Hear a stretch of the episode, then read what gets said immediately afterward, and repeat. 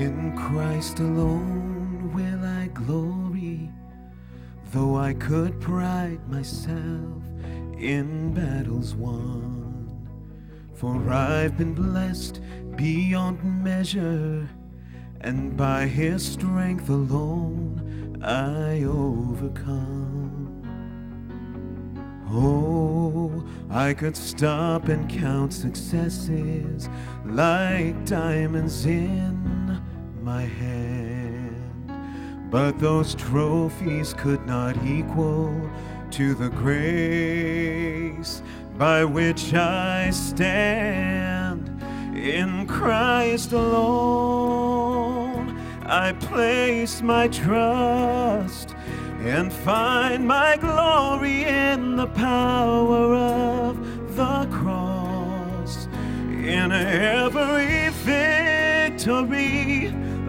it be said of me, my source of strength, my source of hope is Christ alone.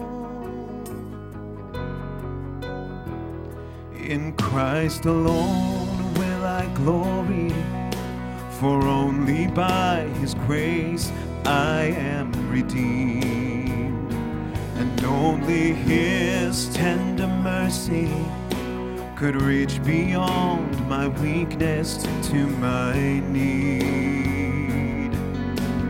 Now I seek no greater honor than just to know Him more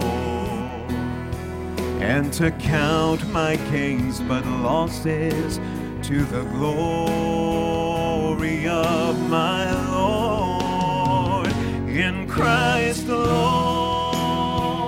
I place my trust and find my glory in the power of the cross. In every victory, let it be said of me, my source of strength, my source of hope is Christ. I place my trust and find my glory in the power of the cross. In every victory, let it be said of me, my source of strength, my source of hope is Christ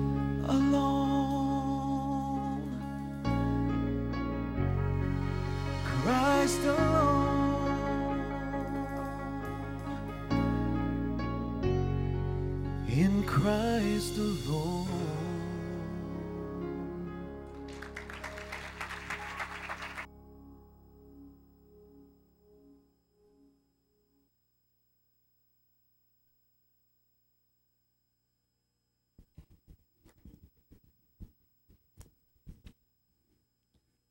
Amen. Is, I know there's uh, a lot of saints in here today that will second that from Randy. What a blessing we have in Christ and Him alone. Let's, uh, let's pray. Heavenly Father, we just thank you that You are our rock. You are our foundation. And without you, we could do nothing and be nothing. And we thank you, Lord, that we realize that. And if there's any here today that don't have their, their feet on that rock, Lord, that today they will see that that rock is the only rock that on Christ alone they can put their trust and that you can give them a new life. And we pray this in your name. Amen. Let's go to uh, Daniel, please. Daniel chapter 3.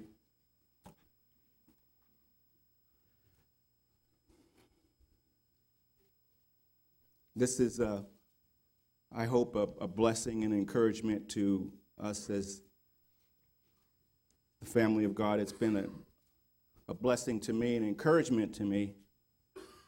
And you know, I thought about it, and it's been on my heart for a while how hard it is. And people in the world even understand how difficult life is. Life is hard. And there's many quotes that have been made about life and how hard it is. And, you know, parents, you know, there's people who are parents in here, they'll tell us how hard life is, how hard it is to raise a family. And we'll have even newlyweds that maybe even had the had the is able to deliver us from the furnace of blazing fire, and he will deliver us out of your hand, O king. But even if he does not, let it be known to you, O king, that we are not going to serve your gods or worship the golden image that you have set up. Bold men. Then Nebuchadnezzar was filled with wrath, wrath, and his facial expression was altered. I don't know what that means, but he probably had a snarl or something. And he answered by giving orders to heat the furnace seven times more than it usually is heated. And he commanded certain viol- uh, valiant warriors who were in his army to tie up Shadrach, Meshach, and Abednego in order to cast them into the furnace of blazing fire. Then these men were tied up in their trousers, their coats, their caps, and all their clothes, and were cast into the midst of the furnace of blazing fire. For this reason, because the king's command was urgent, and the furnace had been made extremely hot, the flame of the fire slew those men who carried up Shadrach, Meshach, and Abednego. But these three men, Shadrach, Meshach, and Abednego, fell into the midst of the furnace of blazing fire, still tied up.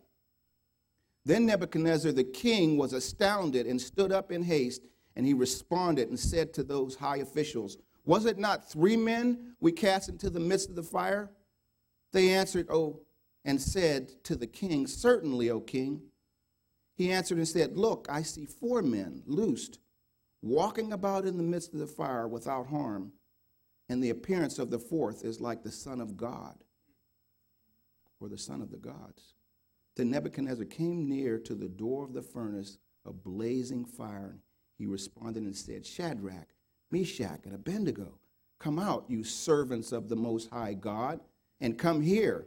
Then Shadrach, Meshach, and Abednego came out of the midst of the fire. And the satraps, the prefects, prefects, the governors, and the king's high officials gathered around and saw in regard to these men that the fire had no effect on the bodies of these men, nor was there hair, any hair on their heads singed, nor were their trousers damaged, nor had the smell of fire even come upon them. Nebuchadnezzar responded and said, Blessed be the God of Shadrach, Meshach, and Abednego, who has sent his angel and delivered his servants who put their trust in him, violating the king's command and yielded up their bodies so as not to serve or worship any God except their own God. Therefore, I make a decree that any people, nation, or tongue that speaks anything offensive against the God of Shadrach, Meshach, and Abednego shall be torn limb from limb, and their houses reduced to rubble, rubbish heap. Inasmuch as there is no other God who is able to deliver in this way, then the king caused Shadrach, Meshach, and Abednego to prosper in the province of Babylon. Long passage, long, but I had to read it because it is so incredible to read the story. And we have to read the story and understand what happened. It is a long story as far as the scripture is concerned, as far as verses, but it is unbelievable the story of these three men. These three men who took a stand who drew a line in the ground and said, We will not cross over that line. We will not bow down. And listen, it says, certain Jews in verse 12. That means not all the Jews, that means certain Jews. A few good men, a few good women said, No, I will not deny my God. I will not fall down and worship idols. And look at the story of these men. You go back into chapter 1 and you understand that these men came from a place that was really difficult. They were slaves, they were captured, they were taken from their home. And they were placed in a land and told that you were going to serve a new king. They were Jews. They had their God. They loved their God. They worshiped their God. They fell down at their God, the only true God, and they worshiped him. They loved him. They adored him. And then they were taken. And they were taken to a new land. And they were said, This is where you live now. This is what you do now. This is the program now. It's changed. You can't worship the way you used to worship. You can't do the things you used to do. You can't live the way you used to live. It's done. And these men stood up at that time because if you go to verse 8 of chapter 1, when they were told to eat the king's food and drink his wine, it says, But Daniel made up his mind that he would not defile himself with the king's choice food. Choice food from who? The king. He had his choice food. And Daniel made a decision I will not eat this food or drink this wine that has been defiled. I will not eat the food of this land and do the things of this land. I have made a decision. And it says the three of them were with him Shadrach, Meshach, and Abednego. They made a decision back then not to deny their God. And I'm going to say something that's real important about this because we have to understand something about making a decision, making a decision to stand firm for our Christ, being faithful. Why were they so faithful? I want you, to think about the question. Why? I think you see it right here. And Ada was real happy, probably because it says in verse 11, but Daniel said to the overseer and the commander of the officials appointed over Daniel, he said, Please test your servants 10 days and let us be given some vegetables to eat and water to drink. The choice meat of that land, they said, No, we don't want that. We want vegetables and water. Broccoli and water. And in duress, he said, Okay, you can have it. 10 days. And at the end of 10 days, it says their appearance seemed better than the 12, better, and they were fatter than all the youths who had been eating the king's choice food. What did they eat? They ate vegetables. There's more than that, They put Christ first. They separated themselves. And I think that that is one of the things that, as Christians, we need to really get in our heads and really understand that these men made a decision to give their lives to Christ and to stand firm for Christ. But it didn't just happen. They cultivated their taste. They chose to be separated. They chose to eat the Word of God. They chose to eat the fellowship of the, the believers. They chose to spend time with Christ. They chose to live on their knees. They chose to eat what? Not the choice food of this world. And we need to really get that because I think what happens is you listen to what they said. They actually mentioned that they asked them, when you hear this music, bow down. What music? Their music. They had a tune, they had a melody. Are we paying attention to the melodies we're listening to? Are we separated, honestly?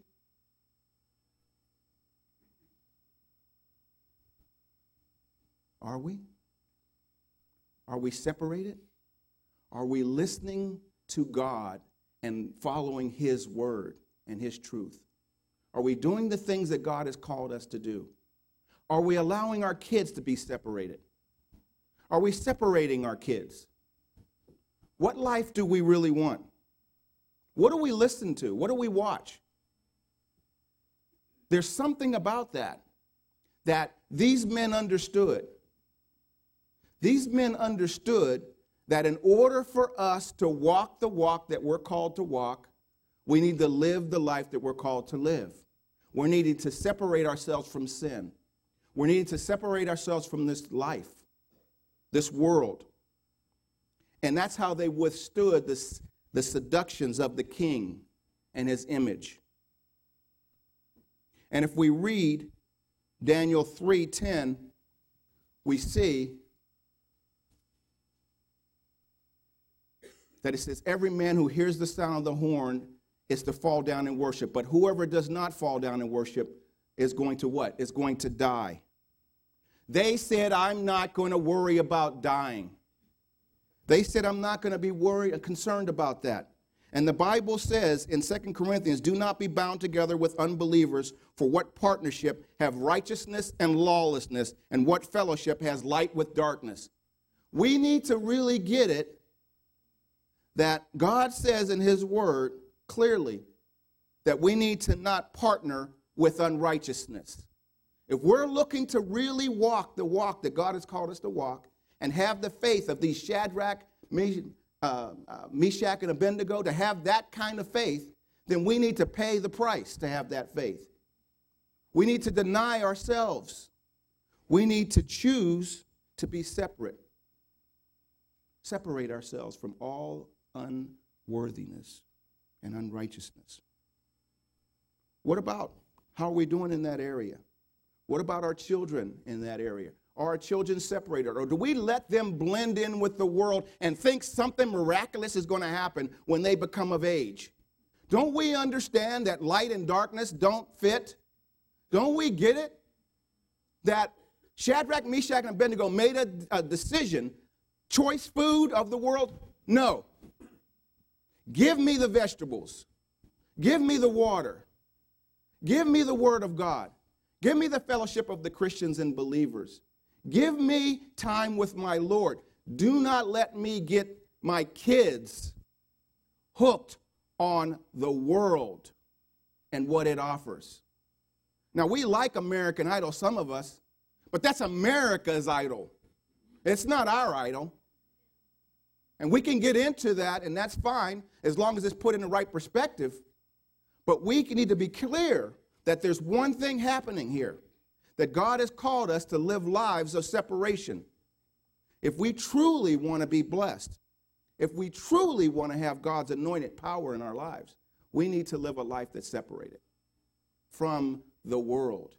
Now, we talked about hard work. The Christian walk is hard. Isn't it hard to separate ourselves? Isn't it hard? It's actually hard work to say to our kids, no, you can't watch that. And to keep telling them that because they keep coming to us and say, no, I want to watch that. No, you can't play that game. No, I, I want to play that game, Mom. And they beat us over the head over and over and over, and they hit us, and we say, okay, I'll give in. Go ahead, play the game. Look at the show. Do the thing. Have that friend. No problem. Go down the street and, and, and have fellowship with, with darkness. And we think something miraculous is going to happen, and they're going to turn out right. The Bible says clearly do not participate in the unfruitful deeds of darkness, but instead even expose them. For it is disgraceful even to speak of the things which are done by them in secret. He says, separate from them.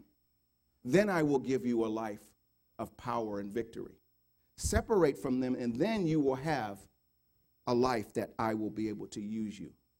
Now, these men clearly made a decision. Shadrach, Meshach, and Abednego did something that was very unbelievable and uncharacteristic of most of us, except those who truly are walking that serious walk with Christ. They said in verse 16, do not, you don't need to give, a, we don't need to give you an answer concerning this. If it be so, our God, whom we serve, is able to li- deliver us from the furnace of the blazing fire, and he will deliver us out of your hand, O king. They believed that God would deliver them. They knew that he was going to deliver them. They knew that he was going to come through. They weren't worried. And you know, they could have